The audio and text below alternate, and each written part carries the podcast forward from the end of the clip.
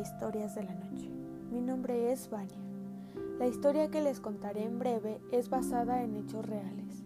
La casa de la tía Aura. Cuenta la historia que en 1840 una dama proveniente de Cádiz, España, llegó a Guanajuato, de nombre Aura, que viviría en una casona que sus familiares habían construido tiempo atrás.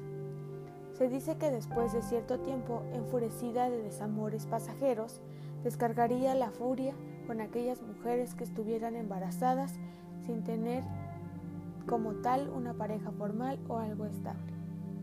Pues con esas mujeres las torturaba de las maneras más feas para ellas y su bebé en camino. Las enterraba vivas en sus tan gruesas paredes de su inmensa casa y las sepultaba ella misma.